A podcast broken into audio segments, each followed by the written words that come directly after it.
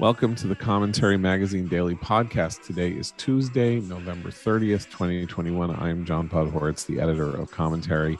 As we are entering the last month of 2021, I'm going to be coming to you uh, on occasion uh, to ask you to consider uh, commentary in your end of year giving. Uh, commentary, as our listeners may or may not know, is a nonprofit 501c3 organization that publishes Commentary Magazine, that produces the Commentary website, and that records the daily podcast. And um, doing uh, these three things is not uh, cheap, and the subscriptions and advertising revenue that we generate only pay for about half of what we do. So we need assistance, help, and uh, and support from the people who find commentary of value and of purpose and of meaning. Uh, we produce this podcast, as you know, five days a week, 52 weeks out of the year with a couple of breaks here and there. I know a lot of people have come to rely on it, um, find it a uh, a sane island in an ocean of madness. Um, and so I would like to ask you very humbly to go to commentary.org slash donate and uh, include us in your annual giving if you would, uh, fully tax deductible. Uh, and we would appreciate it very, very, very much. I will come to you again over the course of December with uh, similar appeals. This is our first, so I'm doing a very soft sell, but the sell will get harder. And with me, as always, executive editor Abe Greenwald. Hi, Abe. Hi, John. Senior writer Christine Rosen. Hi, Christine. Hi, John. And associate editor Noah Rothman. Hi, Noah. Hi, John. Um, so Joe Biden yesterday went before the nation to speak sobering and reassuring and leaderly words about the new uh, Omicron variant. And Abe, you have some thoughts about how that appearance and that speech went. Yeah, well, so you know, he got out there and he said, "Look, I, I this is cause for concern, but not for panic. Uh, we're we're um, we've we've we've closed off uh, flights from some nations because they aren't yet vaccinated, and we have to let the vaccinations catch up to the new strain." Um, was asked if uh, lockdowns are on the table. He said no, and then he said, "Not for now." Um, I think it was all sort of fine in its content. Um, but in a more general impressionistic way, I was just struck by how uh, incidental he now seems to events. Um, this is in part, I think, because of uh, he doesn't his, admin, his, administration doesn't speak with one voice, so all the messaging is very foggy, and we don't quite know. But it's also has a lot to do with his personal style. Uh, uh such as it is. Um, uh, he seems uh, not very on top of things. Um, he's not clear. He mispronounced the name of the variant, calling it Omnicron, uh, which is, you know, uh, in itself. I think that's the name of the company that made RoboCop. Yeah, could be. Um, I it, think. It's a, it is a. It's a very infectious. It's please. a very infectious oh, mistake. Please. Oh, I, gee, I'm sorry, Noah. Biden should have said Omnicorn. Yeah, but props for Noah. He was right out of the I gate. I know you that. were right there. That's very impressive. Peter Weller Stan over here. Peter um, Weller, there's a trivia question. Who is Peter Weller? Go ahead. History Sorry. professor. Um, he is um, now. That's right. My God. He is? Yeah, I yeah, think an he, accomplished yeah. history professor who does yeah, documentaries. He, yeah, he quit uh, he quit uh, acting. Um, Anyway, go ahead. Anyway, the, the thing about that mispronunciation is that it in itself is so um, uh, catching because then Fauci said it, and then later in the day I said it. So now, so now he will have turned this into Omicron. Uh, Omicron, but uh, Omicron uh, is now that's now Conan the Barbarian. Let's go with that. Why not? Omicron. I, I, there's there's a new there's a new variant. Shouldn't gloss over that moment because it's so jarring. No, it's not no. like he doesn't know what he's doing, but it was it was it, it displayed in that moment why he's such a perfectly calibrated bureaucratic ladder climber that the worst thing you could ever do is contradict the boss's struggles with the English language, which is why he was where he was under Trump and why he's where he is now under Biden.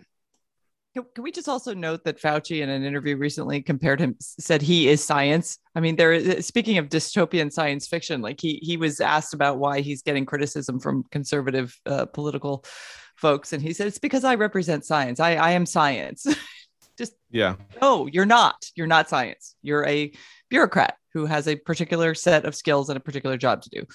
Look, the last 48 hours have demonstrated something that I have been relying upon as a, a, corrective to what I think was the undue hysterics that overtook the week the the the world over the weekend, which is that the there is a hunger on the public health side and to a lesser extent the scientific pharmaceutical side for maximum overdrive panic whenever we get a new development when it comes to this pandemic. And the political circumstances will not allow it. The political circumstances are not favorable towards maximum mitigation measures a la 2020 and even early 2021. The, the will does not exist. And you can count on it because Joe Biden says, hey, no more lockdowns, no more shutdowns. For now, sure, but no. Mask up in public. Okay. If you live in a place that's already masking up in public, yeah, you'll see that. Are you going to see new mask mandates in Florida? Nope, you will not. Um, the status quo pertains for now and is oh, moving towards less mitigation measures and accepting this as an endemic seasonal threat. Okay, let's not even talk about mitigation measures. So, you know, there was this um, uh, declaration that uh, that uh, federal employees had to be uh, vaccinated or they would be laid off. Essentially, they would be suspended without pay, and that mysteriously got lifted. That that that directive got lifted uh, till after the holidays. Um, why? Uh, I don't know. Could it be the public sector unions uh, on on which the Democrats um, depend so so completely? Um, uh, Nicole Gelinas had an interesting observation yesterday in the New York Post about mitigation measures, in which she points out that telling people in stadiums that they need to wear masks while not mandating uh, say vaccination checks at airports. Uh, we are now in we're now in a realm or an area in which um, uh, everybody who can lobby for a special exception and has some reason to claim a special exception to the rules governing how we should fight the virus kind of gets their exception like you know what they say at the airport? One of the reasons that they're not doing you know uh, vaccination card checks or it hasn't come up that you should check people's vaccinations at airports. Because the airlines complain that it will slow down loading on planes. Well gee so put more people on to load. Like that is not that's actually not a reasonable objection to say that you know it's it slows that makes the air the traveling experience more more unpleasant. Well, you know, so does taking off your shoes, which since Richard Reid in 2002 has been an entirely unnecessary piece of security theater. It's now almost two decades since somebody had the idea of trying to put a bomb in his shoe. When is that going to stop? But we don't. Well, but at least that. we know that planes are a target for for terrorists.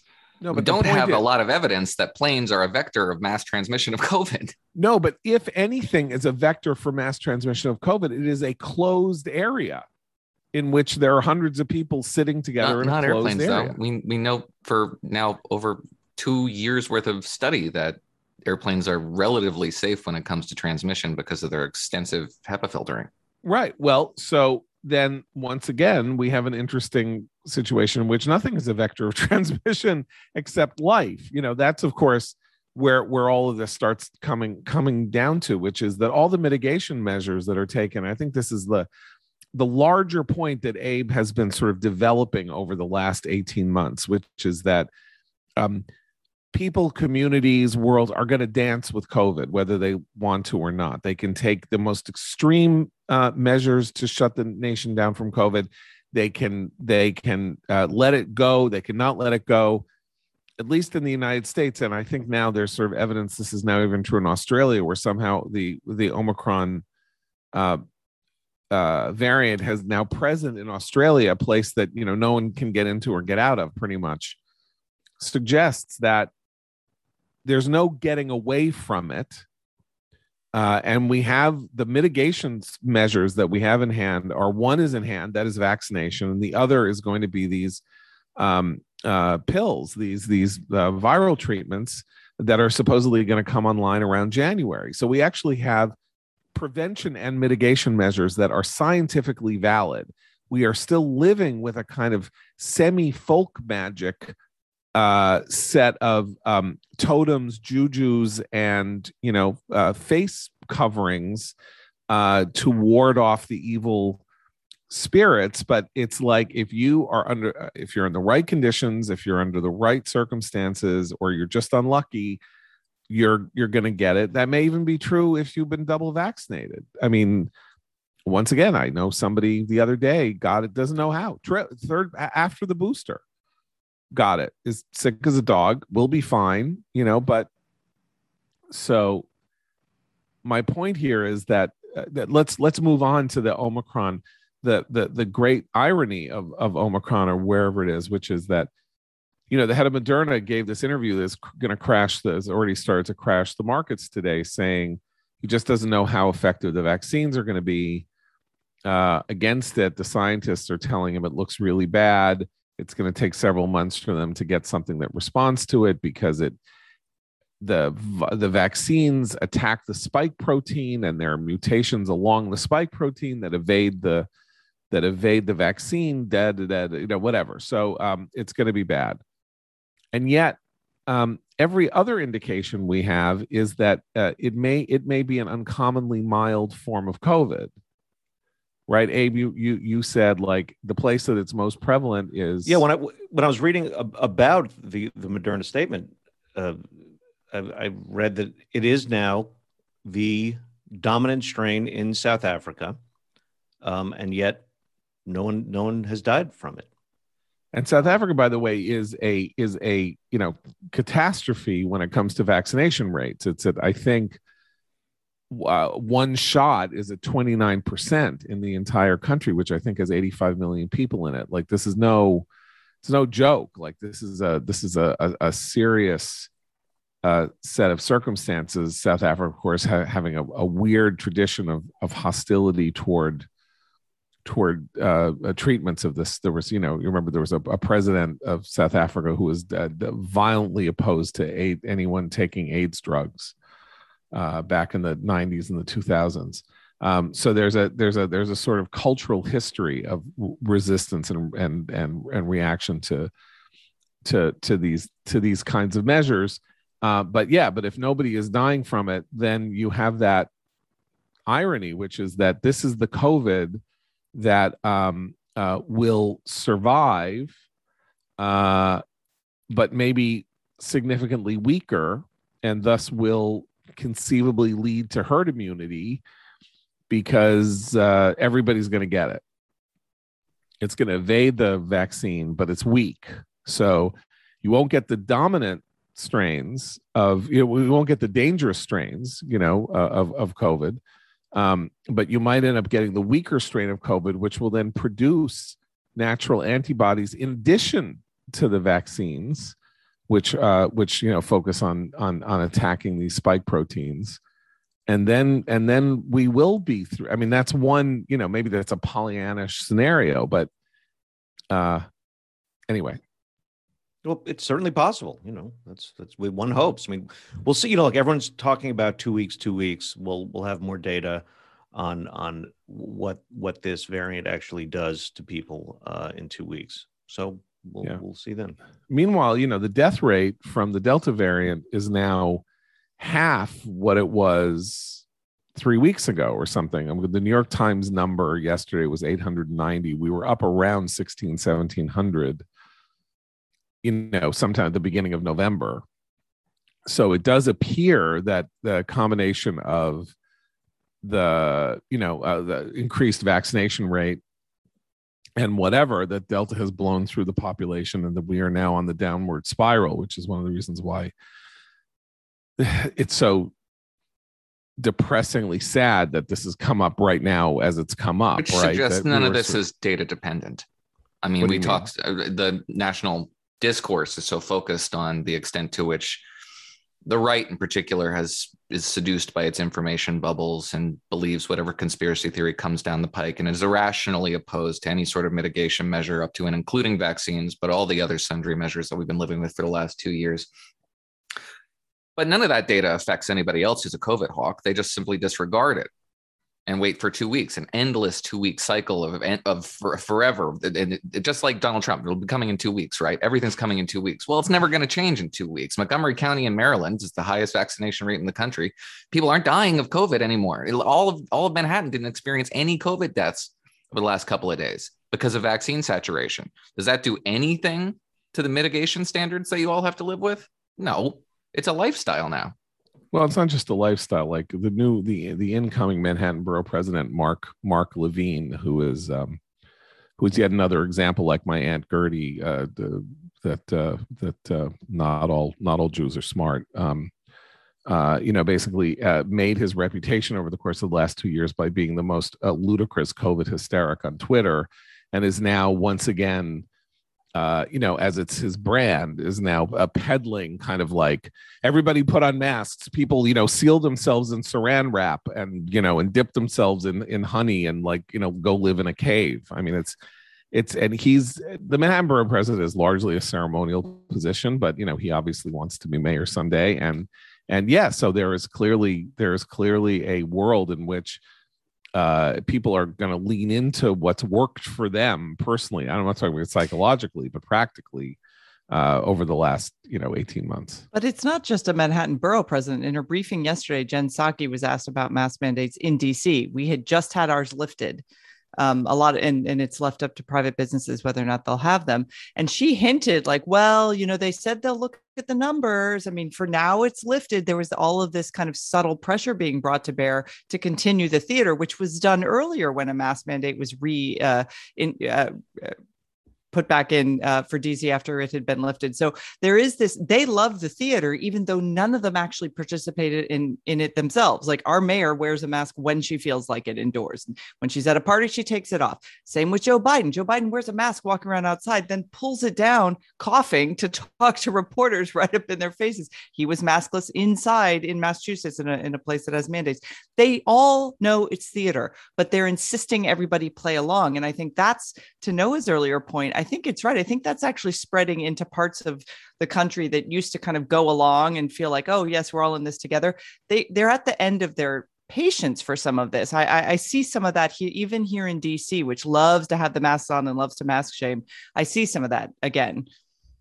You know, I, I was thinking about Biden's uh, uh, formulation, right? Which is that um, it's a time for concern, not a time for panic, or right? That you know it's never a time for panic. When does a leader say you know what? Now is that that's that's something that somebody says in monsters inc. You know that a pencil says now is the time to panic. Like nobody is supposed to panic about anything. You're not supposed to panic. Um, the people who panic in these circumstances and has always been the case as uh, jim meigs has written about repeatedly in our in our pages in our tech commentary uh, column um, is elite panic. It's uh, the public uh, lives goes on with life. It is the elites that panic, and the the elites then decide that they have to figure out some way, shape, or form to control the the behavior of the public, which uh, will uh, behave in its own prudent, rational manner in in response to in response to threats that they see and that they can understand. Um, the idea that everybody has to mask up in, in Montgomery County, which is 95% vaccinated, is elite panic, not, you know, not that is that is an effort to stave off popular panic that actually doesn't happen. And is one of the signature qualities of statism of you know sort of american democratic statism is this is this idea that um, uh, the public left to its own devices is going to behave in reckless and self-destructive fashions. And so we leaders uh, need to scare the crap out of them to get them to you know to to you know live within the restraints that we require of them. And it's uh it's it's uh, pretty pretty annoying. Uh so you know what else is is is annoying is a bad chair very annoying, uncomfortable.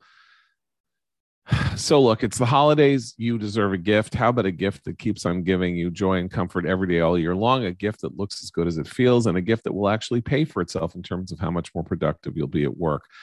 I'm talking about giving yourself the gift of an X chair, by far the most comfortable and uh, ergonomic chair I've ever used. And honestly, also probably the coolest looking piece of furniture I own. Not only is X Chair the world's greatest office chair, but with its patented ELEMAX technology, it doubles as a massage chair and can either cool or warm your back. Can your office chair do that? I don't think so. Now is the perfect time to purchase an X Chair. Buy early, buy now. And here's X Chair's holiday gift to you. Save $100 off your X Chair just by purchasing it at xchaircommentary.com now. That's the letter X, the word chair, commentary.com. X chair has a 30 day guarantee of complete comfort. You can finance your purchase for as little as 30 bucks a month. Go to xchaircommentary.com and save xchaircommentary.com. So, uh, stuff is coming out. Oh, Cuomo. We should talk about Cuomo, right? Cuomo. We have a whole document dump about about uh, Cuomo and his brother's uh, assistance in um, perhaps targeting some of the people who were accusing him of har- uh, the governor of harassment and, and of you know plotting strategy. So yeah, so uh, Letitia James, continuing her campaign for governor on the back of Andrew Cuomo, is now releasing video files of Cuomo's depositions and his aides depositions and uh, depositions of people who say that they sat on his lap and kissed him multiple times on his mouth which he doesn't remember, and his aide Melissa DeRosa doesn't remember. And then uh, apparently, yeah, it appears that his brother Chris was materially involved in efforts essentially to gather oppo research on the people who are acu- who are accusing uh, uh, governor cuomo of of untoward behavior um, and of course the question now is what what what is to become of of of Chris Cuomo, the nightly host on on on CNN. Anybody have any bets?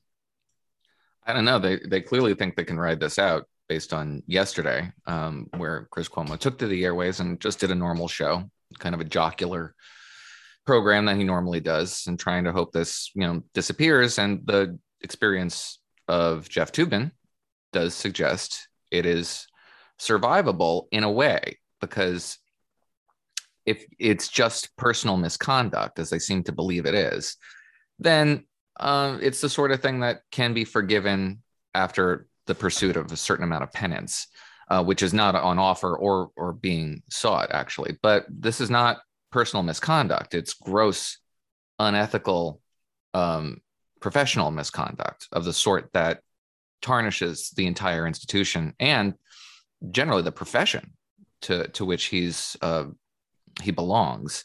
I don't know how they think he's going to survive this. Only I think they hope that the news cycle goes away, but I don't think his brand would ever recover. And there's quite a lot of noise among his allies in the profession in places like the Atlantic and elsewhere, calling for his career, uh, well, it, justifiably. Yeah, no, I agree. This, is. I mean, what he did. We should, uh, Christine, elaborate on what he did yeah, I mean he he went on unethical. air. Yeah, he went on air. I mean, he was he was regularly interviewing his brother while behind the scenes doing all this to help him. He he basically misled the the public on his own show by suggesting he hadn't done that much when it now as we see from these documents he has. And he he is doing all this as a journalist. So the difference would be if jeffrey toobin was the chief correspondent of onanism for cnn then he probably would have lost his job for that behavior. But this you know this is his what his beat. This is what he covers. And the fact that he is behind the scenes helping a family member who is in political and and and legal jeopardy over his behavior is the definition of unethical. I mean, I think CNN, the question is whether CNN will bring down the hammer on him and what would be the reaction. It's worth noting, however, that his ratings have not been great lately either. So there is the escape hatch for CNN is to simply say this guy's tarnished, his reputation is tarnished, and he's not a he's not a big revenue generator for them as it is now. As I understand it, he was using his journalistic contacts as a anchor on CNN to identify unnamed accusers of his brother for subsequent intimidation. Yes. I mean, you don't have to go to J school to know that that's grossly unethical. You know, I mean, again, you could, Go ahead, I'm just sorry. I'm just struck by as I was uh, in the case of Andrew Cuomo with the the um, sort of aspect of comeuppance here in that um, Chris Cuomo, somewhat like his brother, not not as much so, really enjoyed himself during COVID in a way that I always found deeply unseemly. Uh, he was very into his brother, the superstar.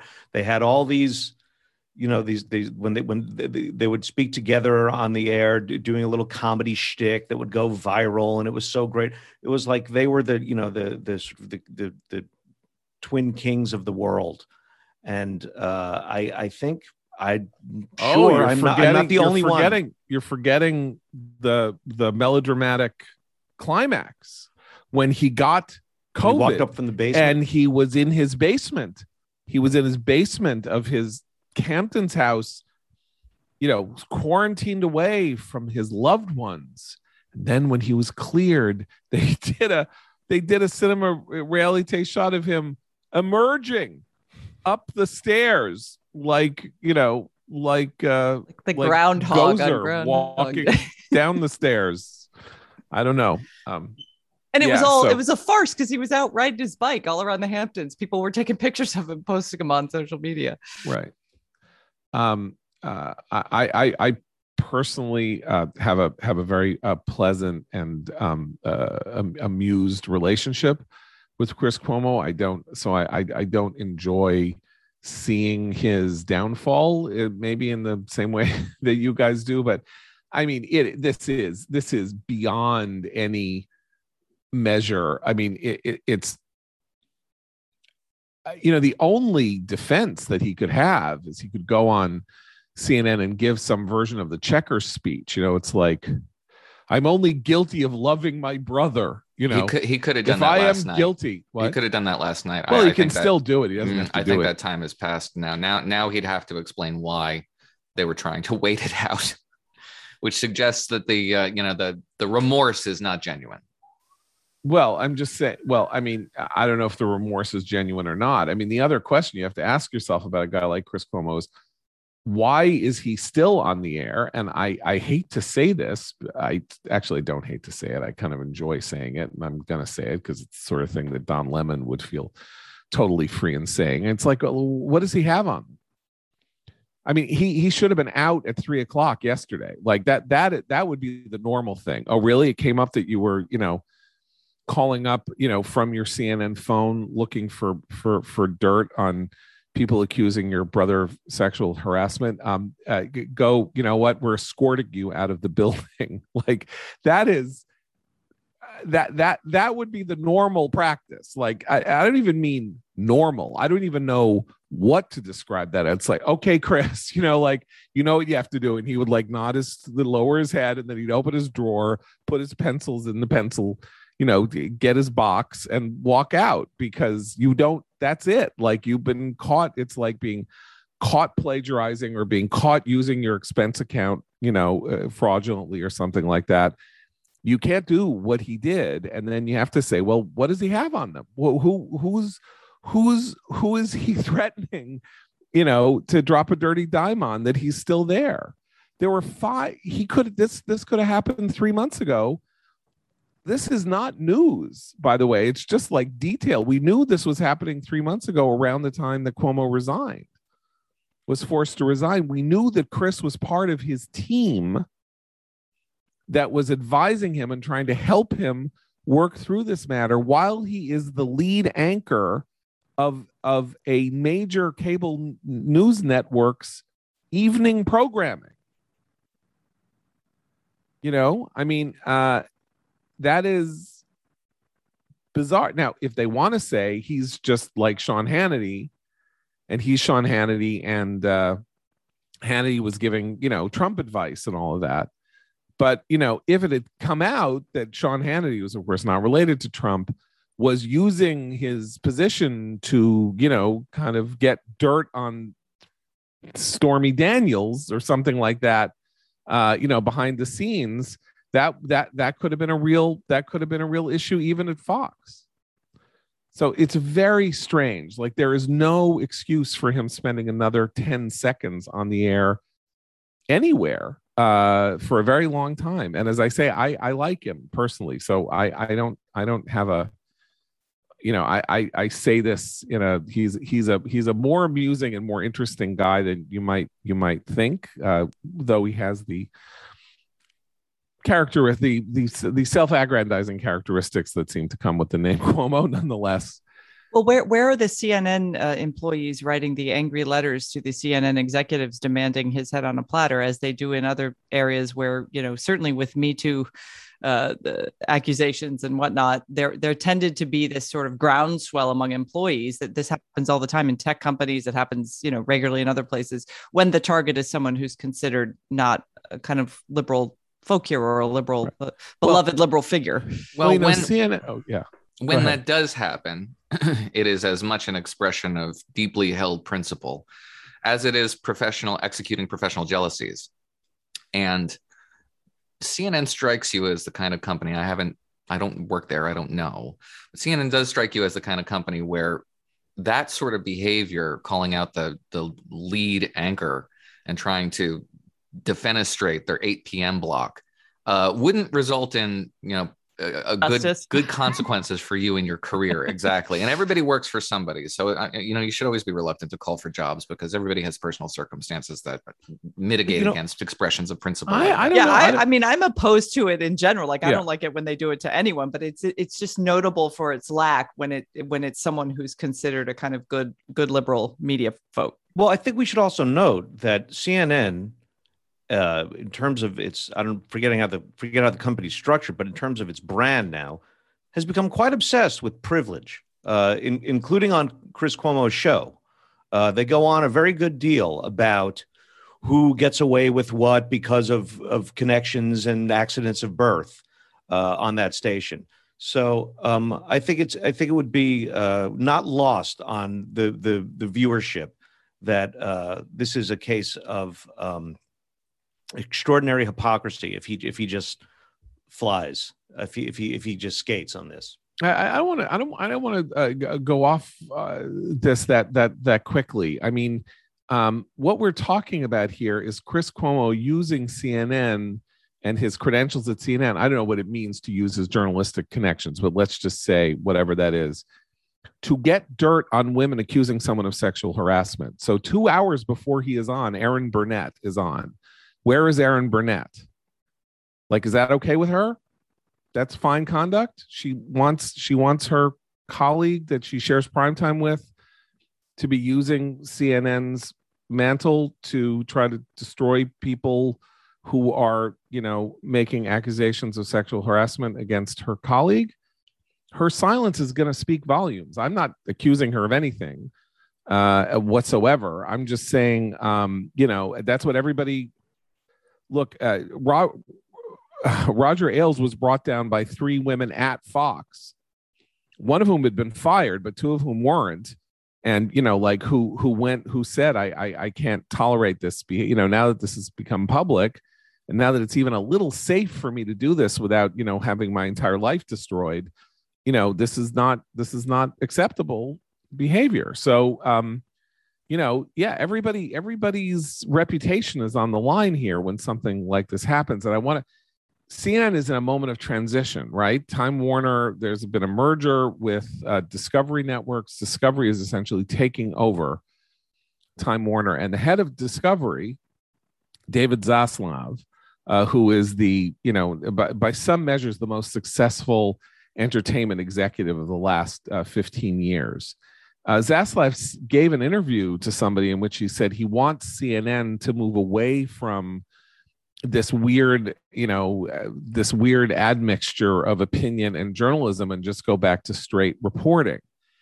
I took that as an interesting blow in an interesting way because Zaslav's networks, that's like Discovery, HGTV, all of that, those are red state channels those those networks, particularly um, you know HGTV, those are shows in which Christian homeschoolers show you how to remodel your kitchen um, and uh, and and and and stuff like that. Like that is that is a sub a huge subtext Uh, you get your forever home. They, it's not that they're, you know, they're not like ideologically culture warriory right wing. There are gay couples. There's this. There's that. It's not that, but but it is a network that you know celebrates like home and family, and you know you need a place to play sports with the kids, and you need this and you need that, and it is very unwoke. And it is very much, very knowingly that everything that happens on that channel happens as a result of intense research, and they know who their audience is. And Zaslav has made himself a fortune and built this incredible thing that is actually swallowing a company much larger than his um, because he knows how to talk to people that CNN has completely decided it does not want to talk to. And he may be looking at CNN and thinking that there is a path that is not the Fox path and is not the MSNBC path and is not this weird CNN path of pretending not to be MSNBC while being MSNBC that they can that they can um, you know they can advance toward.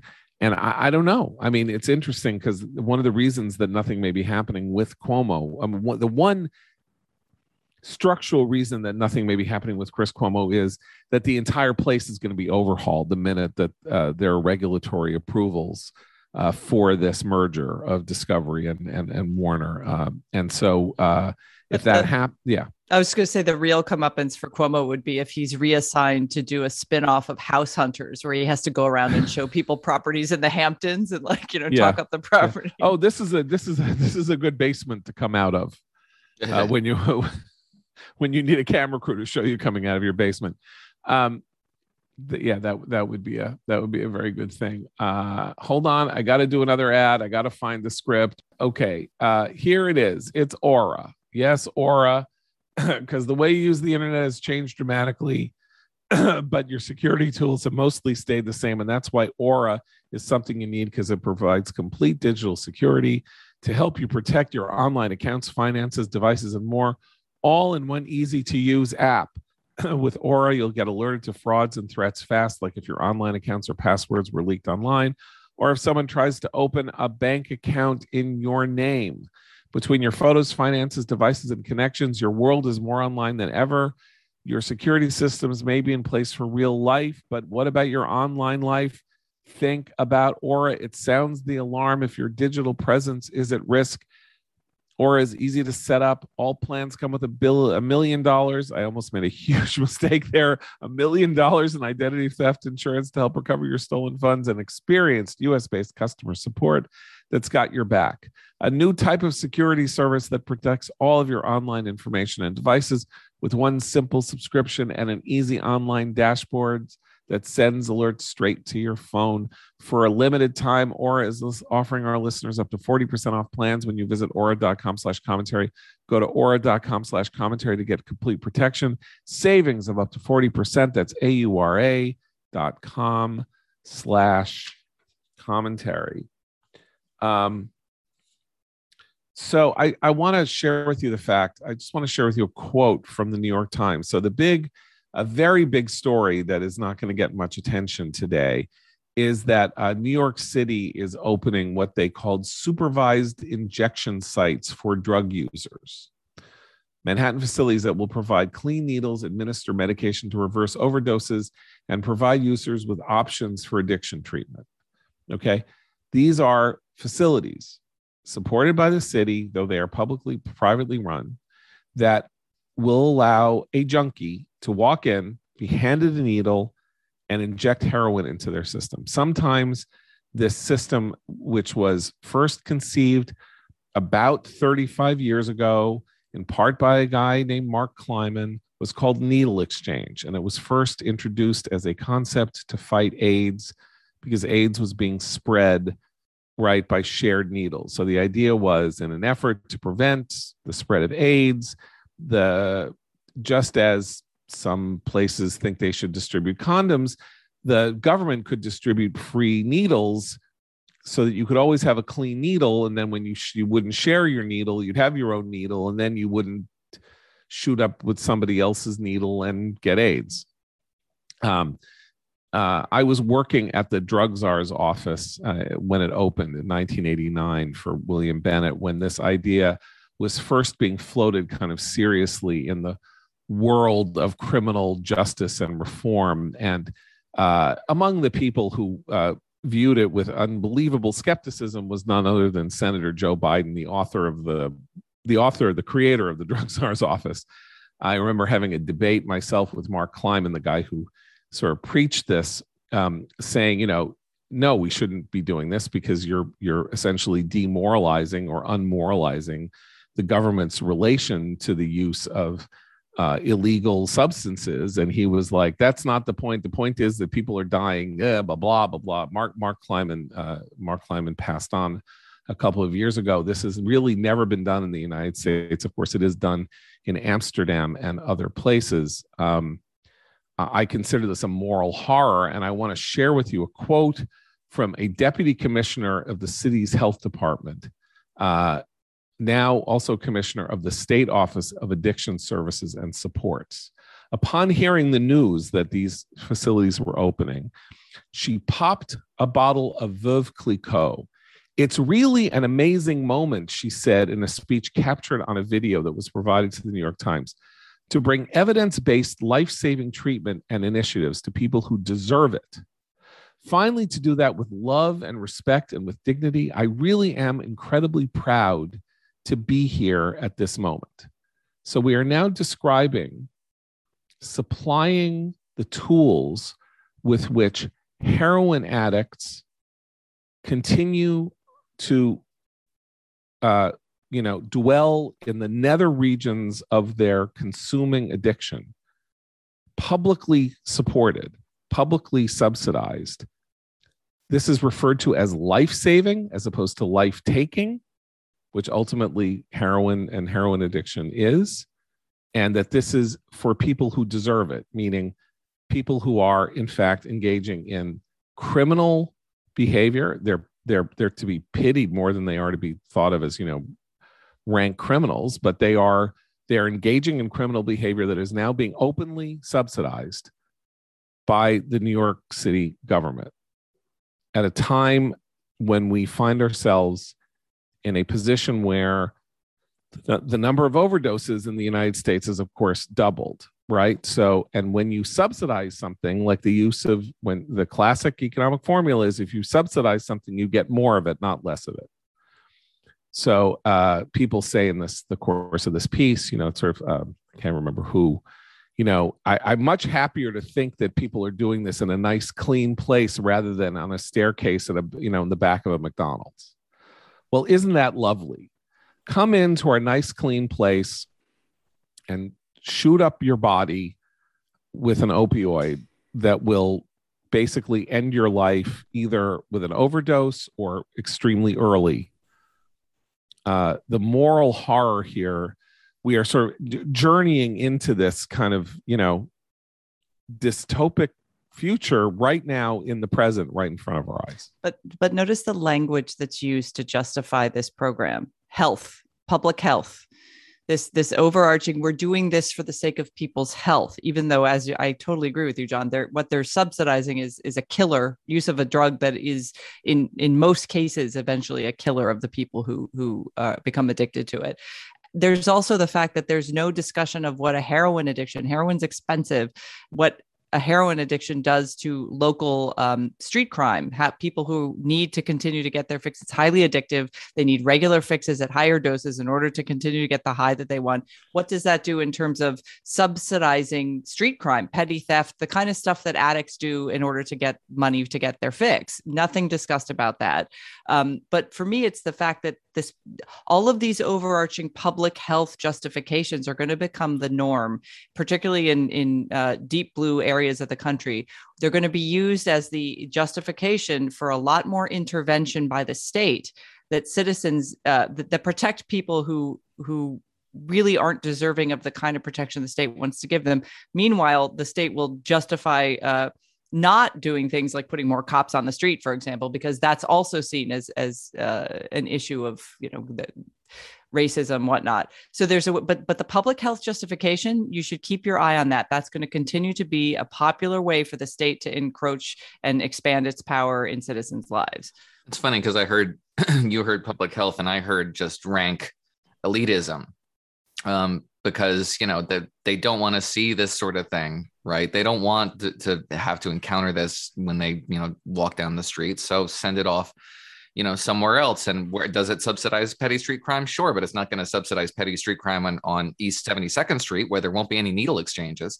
I mean it's just the sort of thing that allows you to condescend because these people have no agency over their lives they're helpless victims and they need your support but also your support provides them with an avenue by which they can get the heck out of your line of sight.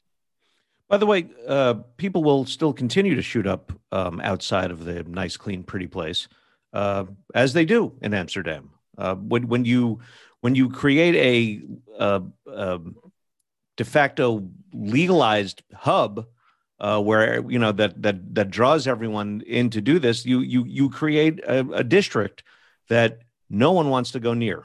Right. And as Noah says, that- it won't it won't be the, it won't be in the district of, of of the of the elites who want this. But there is uh, also that's exactly where the dealers will go, and the dealers are generally more dangerous in terms of enforcement of of their turf. I will say though, there is a movement on the progressive left, certainly in cities. I've seen it here in D.C. I know it, it to be the case in other cities like San Francisco, where there's an active attempt to put these sorts of places in the wealthy neighborhoods a kind of see you have to take your your knocks too. We've seen it with homeless uh, shelters. You know there was a where neighbors who've moved into a, a neighborhood uh, resist uh, a homeless shelter being put in. Now in some cases i've seen in dc when it's a family shelter i.e no men are allowed in that shelter the neighborhood doesn't seem to mind. It's a family, women and children shelters have popped up in, in neighborhoods that didn't used to have them. But homeless shelters do bring, unfortunately, often bring higher crime. They bring all kinds of problems to a neighborhood that didn't exist there before. And so when people, but when when wealthy people argue against them being put, you know, they're called elite NIMBYs, they're called racists, they're called lots of things. But there is actually an effort to do just that, to put these problems front and center in front of wealthy elites. And, you know, some of these, that's actually when their values have to meet a real world challenge. And they often become extremely vocal opponents of the things they claim to hold dear as as happened when uh, uh, homeless people were put into hotels on the Upper West Side uh, last year. Look, um, you know, uh, anybody who read uh, Sam Quinones's book um, Dreamland, which um, explained this, um, the dual tracks on which the opioid uh, um, epidemic occurred in the United States. One, the um, so the creation of these pill mills, the use of uh, the use of uh, uh, pre- prescribable narcotics that were that could be used essentially as heroin. Um, uh, and that as long as you could get a, a script, you could sort of then uh, buy them legally and then sell them, and uh, creating this network of people who were addicted to to synthetic heroin, let's say, or you know, pill heroin in pill form, and then this uh, black tar heroin that came up from Mexico that is not expensive, that is that is cheap, that is the first effort to sort of create cheap or first successful effort to create cheap heroin easily easily trend uh, sort of um, could be driven up in cars you know it's the, sold in little containers um, all of that and that this is one of the things the the re, the uh, the supply side version of the opioid epidemic was that not only did people you know sink into the kind of despair that made them um, made this attractive to them but that there was a ready enormous supply both uh, that could be legally obtained and then illegally obtained. And we're now, you know, 10, 12 years into this, and we are now giving up. I mean, we are now we are now looking at this and saying what we need to do is make the give these people a nice, comfortable place in which to do this thing that destroys their lives. It's not our business. You know, you know what? I mean, who's to say? And you know, the drug war has been so unprofitable anyway. And let them go to a place where they can shoot a needle and then so while they're while they're injecting it someone say you know what? Here let, let me give you a pamphlet on how to get treatment. Um we can't have both. Like that's why call the war on drugs as a term is a hard it's obviously been 50 years and it's a 50 year war and it's we're losing it in the in the sense that we're giving up on we, have totally given up on one front right which is to say that you know marijuana is really no longer something that we view as a as a as a dangerous uh, drug we'll see what happens after 25 years of essentially the end of prohibition of marijuana. But we now have this circumstance in which we have the country falling into despair, overdoses doubling, suicides doubling, and our response to it is going to be to provide nice, comfortable chairs in which people can kill themselves. Uh, but it would be a mistake to conflate the opioid, opioid epidemic with an opiate epidemic. You're talking No, about no. two very distinct substances, No. two entirely different industries. No, it's not. That's that's No, the well, the, the thing that links them together are human nature. Right. No, but the genius of of of Quinones's book is that we have this epidemic. That was Yuval's point. We have this epidemic uh, in in his in his piece uh, on the Dispatch that we talked about uh, the other week.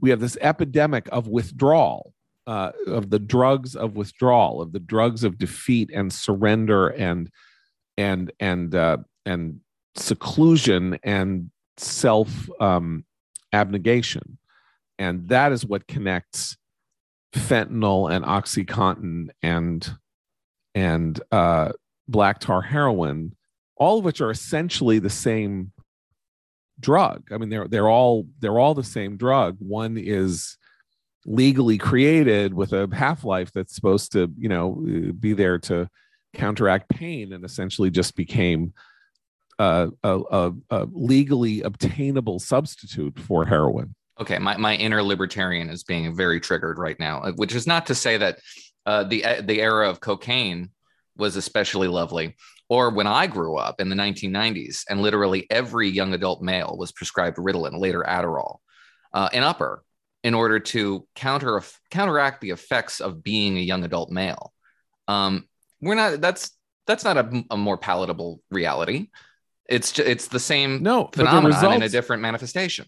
okay, the cocaine epidemic led to a murder spree, right? Led to this insane increase in crime that then led to the crackdown on crime that ended the crime. That's what happens when you create a black market. Okay. I'm not talking about what the market is. We have this very undeniable piece of epidemiological evidence, which is that the number of overdoses in the United States have doubled since 2015. That is, there's no question about it.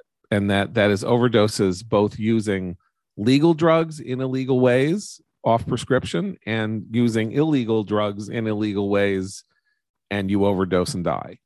Um, these are either conscious acts of suicide or they are morally no different from acts of suicide and the complete, you know, self-abnegation unto unto death. And that is a that is a reality. Like you can libertarian it out or not. If you get people were getting addicted to Ritalin, and that wasn't that didn't kill them. Um, this kills them, and this leads Oh, uh, people well, no, Adder, you can absolutely overdose on uppers. You can name me. Give give me the number. No, Nick I- look, Eberstadt's not- Nick Eberstadt's theory in his very well read piece was that this is a symptom of a broader malady. Of course, it's a symptom of a broader malady. It's not the so cause. the symptom, but you're not treating the cause. Right. Well, the double double time you're not treating the cause by making by making it more comfortable to in, get indulge in the symptom. That's what all this is about. This is a public subsidy of a of a soul killing, society killing, civilization destroying behavior that Also, New York what's City wrong has with- now decided to subsidize. What's wrong with treating symptoms? Symptoms are nasty. You you want to you want to treat symptoms, especially if you can't, especially if it's very hard to treat the the the, the malady. No, you treat the symptoms, but it's cosmetic. I mean, if the, the goal is for us to again not see it, go ahead. But that doesn't address the cause. Right. Well, the problem is nobody knows how to address the cause. That's the crisis of drug addiction. People address it themselves. That's one of the weirdnesses of drug addiction is that is that people do stop being addicted to drugs at some point in their lives. They, they they die, they die from it, or they stop. Uh, including, by the way, heroin, which it turns out is something that people do stop, like in their 40s, when they, if you know, if they they hit bottom and they stop. But if you want to make it more and more comfortable for them not to stop, then they won't stop. We're, as I say, as I say, keep saying, we're subsidizing. We're sub a society that subsidizes self euthanasia is a society that is deeply, deeply sick. And that is what New York City is starting to do. So Bill de Blasio is ending his term as brilliantly and as depravedly as he began it. And it's really a tribute to his genius leadership. And I really do hope that he runs for governor and has his, you know, and is quashed by the boulder of Kathy Hochul. With that, we will say adieu till tomorrow. For Abe, Christina, Noah, I'm John Podhoretz. Keep the candle burning.